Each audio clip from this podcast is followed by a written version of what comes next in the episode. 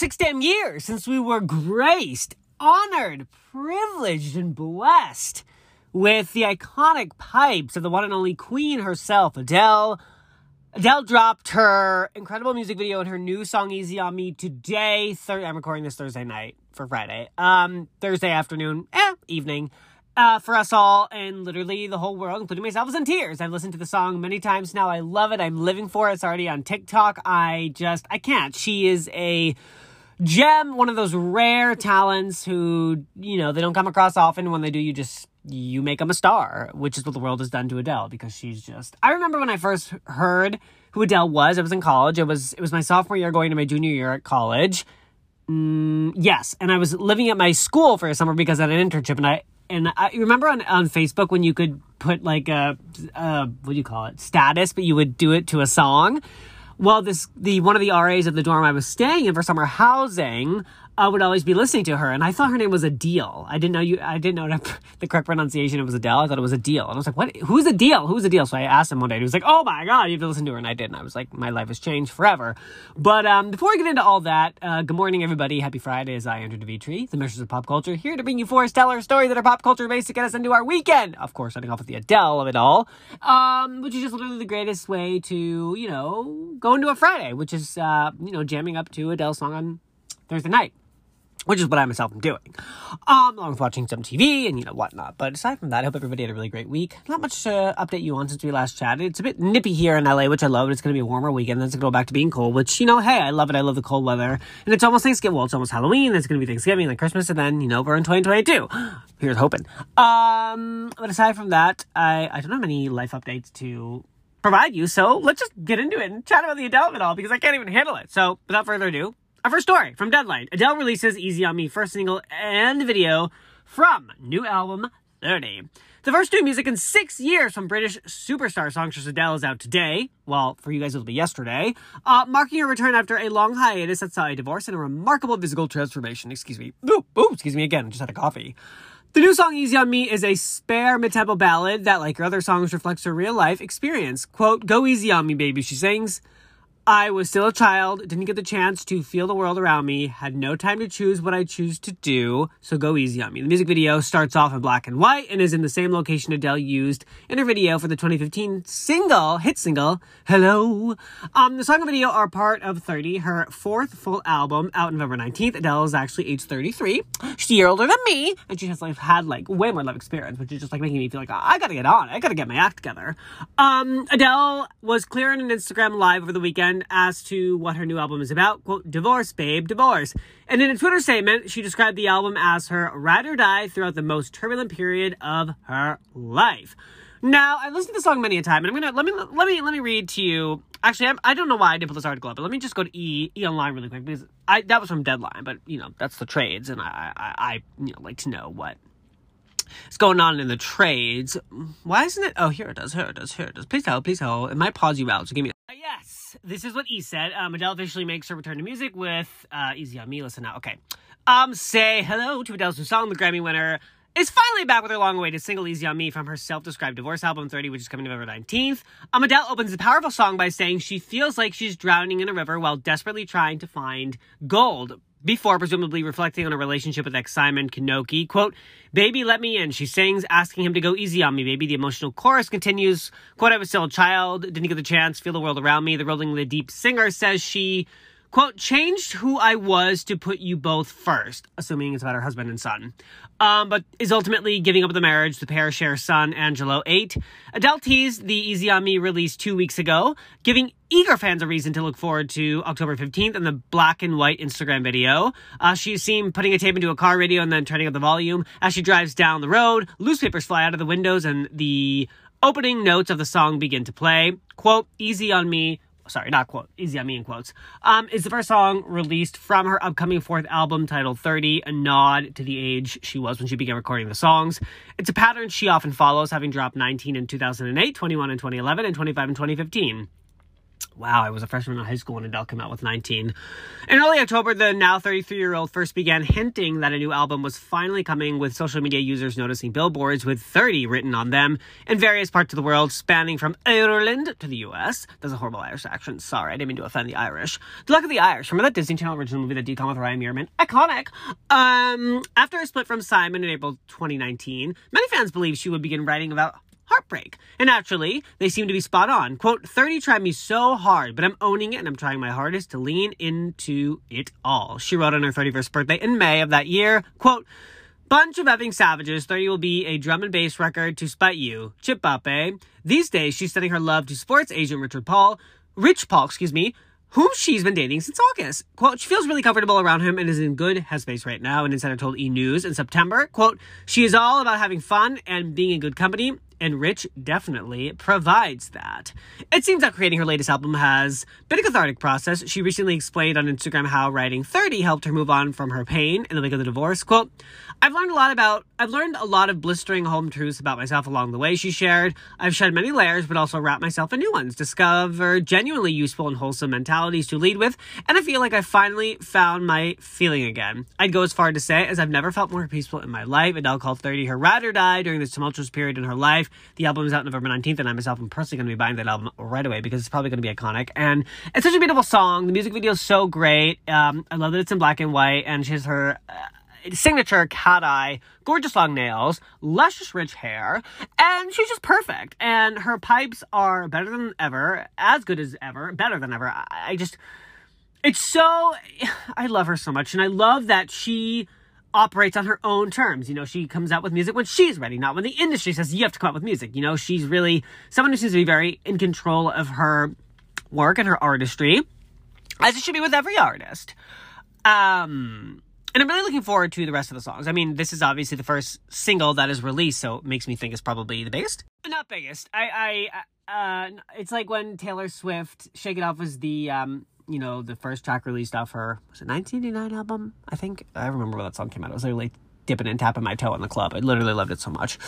But congratulations to Adele. It's gonna be the song of the weekend, probably gonna be the song of the month, and I'm very much looking forward to November the 19th because let me tell you, I'm gonna be jamming to that album all damn month long, and a great way to go into the holiday season, of course.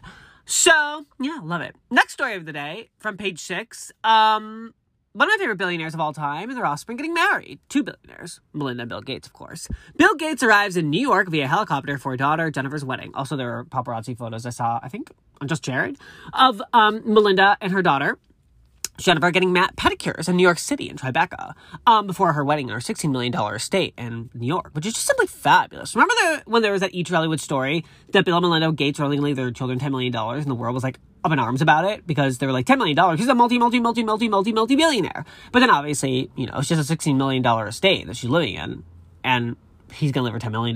That's 26, that's 26 million. That's like a lot of million. Um, but anyways, like she's getting married this weekend, which is simply divine. Really, really fabulous. So, Bill Gates has touched down in New York City for his daughter Jennifer Gates' wedding this Saturday. The Microsoft founder, 65, grinned as he exited a helicopter at an NYC airport with a small group of family and friends Thursday, dressed casually in jeans and a polo shirt, carrying a brown leather bag. Sadly, Gates' outfit was considerably outshined by another relative's positively Princess Beatrice-esque hat, which appeared to be which appeared to depict a flower. Um, Bill's NYC arrival um, was far more understated than ex-wife Melinda Gates, who also arrived via helicopter Monday while donning looks from several luxury brands, including a light pink Givenchy cardigan sweater and a black Balenciaga tote bag. Melinda, loving the labels, I love it. Um, Melinda, 57, filed for divorce from her billionaire ex in May, with the separation finalized by August. Um, just as Bill landed in the city, uh, Melinda and daughter, bride to be Jennifer, 25, were snapped visiting a salon together in preparation for her weekend nuptials. The mother daughter duo were snapped exiting Tribeca Salon M, which offers services, including manicures, pedicures, and massages, two days before Jennifer says I do to equestrian Nayel Nassar on her 16 million New Salem farm, a graduation gift she received in 2018 from parents Bill and Melinda. A $16 million farm for her graduation? That's pretty damn nice. For my graduation, I went to Spain with my family, which is like really glamorous and hell and like really fabulous. I mean, my parents also bought me my apartment, so it's like I'm not Melinda Gates, but like, you know, I would love to be. I wonder what this man does if she's marrying. Last month, Melinda also hosted a quaint bridal shower for her daughter at the family's lakefront mansion in Washington State. Images of the event posted to Instagram show how Jennifer, in a white maxi dress and a light pink shawl with attendees drinking mimosas, they later enjoyed an outdoor lunch alongside pink floral arrangements, spruced up with ultra trendy, trendy pampas grass. Oh, well, this is just simply fabulous for young Jennifer Gates. And I'm very happy for her and this man. I don't know who this man is, but I'm sure he does very well because, you know, I, am sure a Gates wouldn't marry a commoner. But it could be maybe she, you know, wants to rebel from the family and wants to marry somebody normal. Um, but I'm not quite sure. But congratulations. Have a fabulous wedding and a big congratulations to the Gates family. I mean, if she had a $60 million farm for her graduation, imagine what she's going to get as a wedding gift. a pony? I don't even know, but this is just simply divine. Um, next story of the day a little bit of a update on one of my favorite TV shows on Netflix, and that is, of course, The Crown. See Elizabeth Debicki and Dominic West perfect transformation as Diana and Charles on The Crown. Now, obviously, this is a podcast, so you cannot see what I'm seeing, but if you Google it, um, you'll see what they look like. And I saw these images when I first woke up today, and I was literally aghast. I was like screaming because I mean Elizabeth Debicki. If you've seen The Great Gatsby with Leonardo DiCaprio and Tobey Maguire, Elizabeth Debicki was Jordan Baker, who was BFFs with Carey Mulligan's character Daisy Buchanan. One of my favorite movies of all kind, all time. And of course, Elizabeth Debicki was a breakout star because all of them were already stars. Now Elizabeth Debicki has also been in Guardians of the Galaxy. She's that gold lady. She's fabulous, iconic. I think she's going to be the third one too. But she's playing Princess Di, who was formerly played by, previously played by, um, Emma. Oh, Emma something. Emma Corrin. Fabulous. And now um, Elizabeth is the older version. Not old, but you know what I'm saying.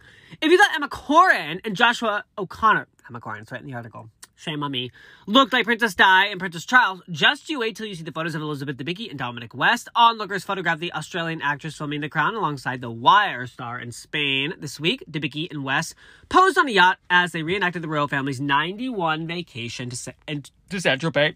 1991, of course. Like the late Princess Diana, Debicki sported a short hairstyle and floral dress for the seaside outing. As for West, the actor looked every bit like Princess Charles in a prim and proper suit and tie. The actors were joined on the Spanish set by Timothy Sambor 11 and Teddy Hawley, 7, who will make their season 5 debut debut as Prince William and Prince Harry, respectively. Um, it seems the Crown stars are filming the moments leading up to Princess, Prince Charles and Diana's separation as the Santro, as the trip to Saint-Tropez took place a year before the couple formally announced their split in December 1992. Season 5 will also feature Princess Diana's relationship with Dodi Fayed, uh, with Netflix announcing that Khalid Abdalla will play the millionaire. Abdallah has since been spotted visiting a yacht in Spain, leading some to believe that Princess Diana and Fayed's final trip to France will be portrayed. The couple vacationed on Fayed's yacht the week before I died in the 1997 car crash. I cannot get over how much Elizabeth Debicki looks just like Princess Diana. I mean, the wig, honey. Oh, in that dress, she's gorgeous. Sadly, fans will have to wait quite some time before they are able to see, able to see Debicki West and others portray members of the royal family. In late September, Imelda Staunton appeared in a video from The Crown set to announce on behalf of the cast and crew, we look forward to bringing you the next season of The Crown in November 2022. Of course, you know Imelda Staunton as Dolores Umbridge from Harry Potter. Um, which is, you know, just perfect casting. And I'm really looking forward to this, uh, the next two seasons of The Crown. Netflix is just killing it with content between The Crown, uh, Squid Game, Stranger Things, mm, Bridgerton, other shows too. They have good movies too. Right now, Titanic is streaming on Netflix. I'm like literally can't even handle myself right now because I love that movie so much. The Unsinkable Molly Brown, iconic. Um, I mean, Gossip Girl used to be housed on Netflix, but then it moved to uh, HBO Max, as did Friends. But that's fine. I still love Netflix and I still have a subscription. No. So that's really exciting. And now I bring ourselves to our final story of the day, our fifth and final story of the day. Well, really four, but five. Um, this is actually really sad and shocking news because this is about somebody that I think a lot of us have grown up with, and that is, of course, Clueless star Stacey Dash, Dionne herself. Stacey Dash reveals past addiction. Quote, I was taking 18 to 20 pills a day. Wow. Life hasn't always been shopping sprees on Rodeo Drive and Beverly Hills mansions for Clueless star Stacey Dash. In fact, her life was the complete opposite of the 90s teen character and the film that made Dash a household name. The actress has revealed a dark past, including secret pill popping drug addiction and physical abuse that once left her with a broken arm. And in an interview with um, Dr. Oz, quote, I was taking 18 to 20 pills a day, Dash, now 54, said in the interview that aired Thursday. Oz acknowledged, quote, 18 to 20 Vicodin a day, that's expensive, which sparked a tearful Dash to reply, yeah, I lost everything.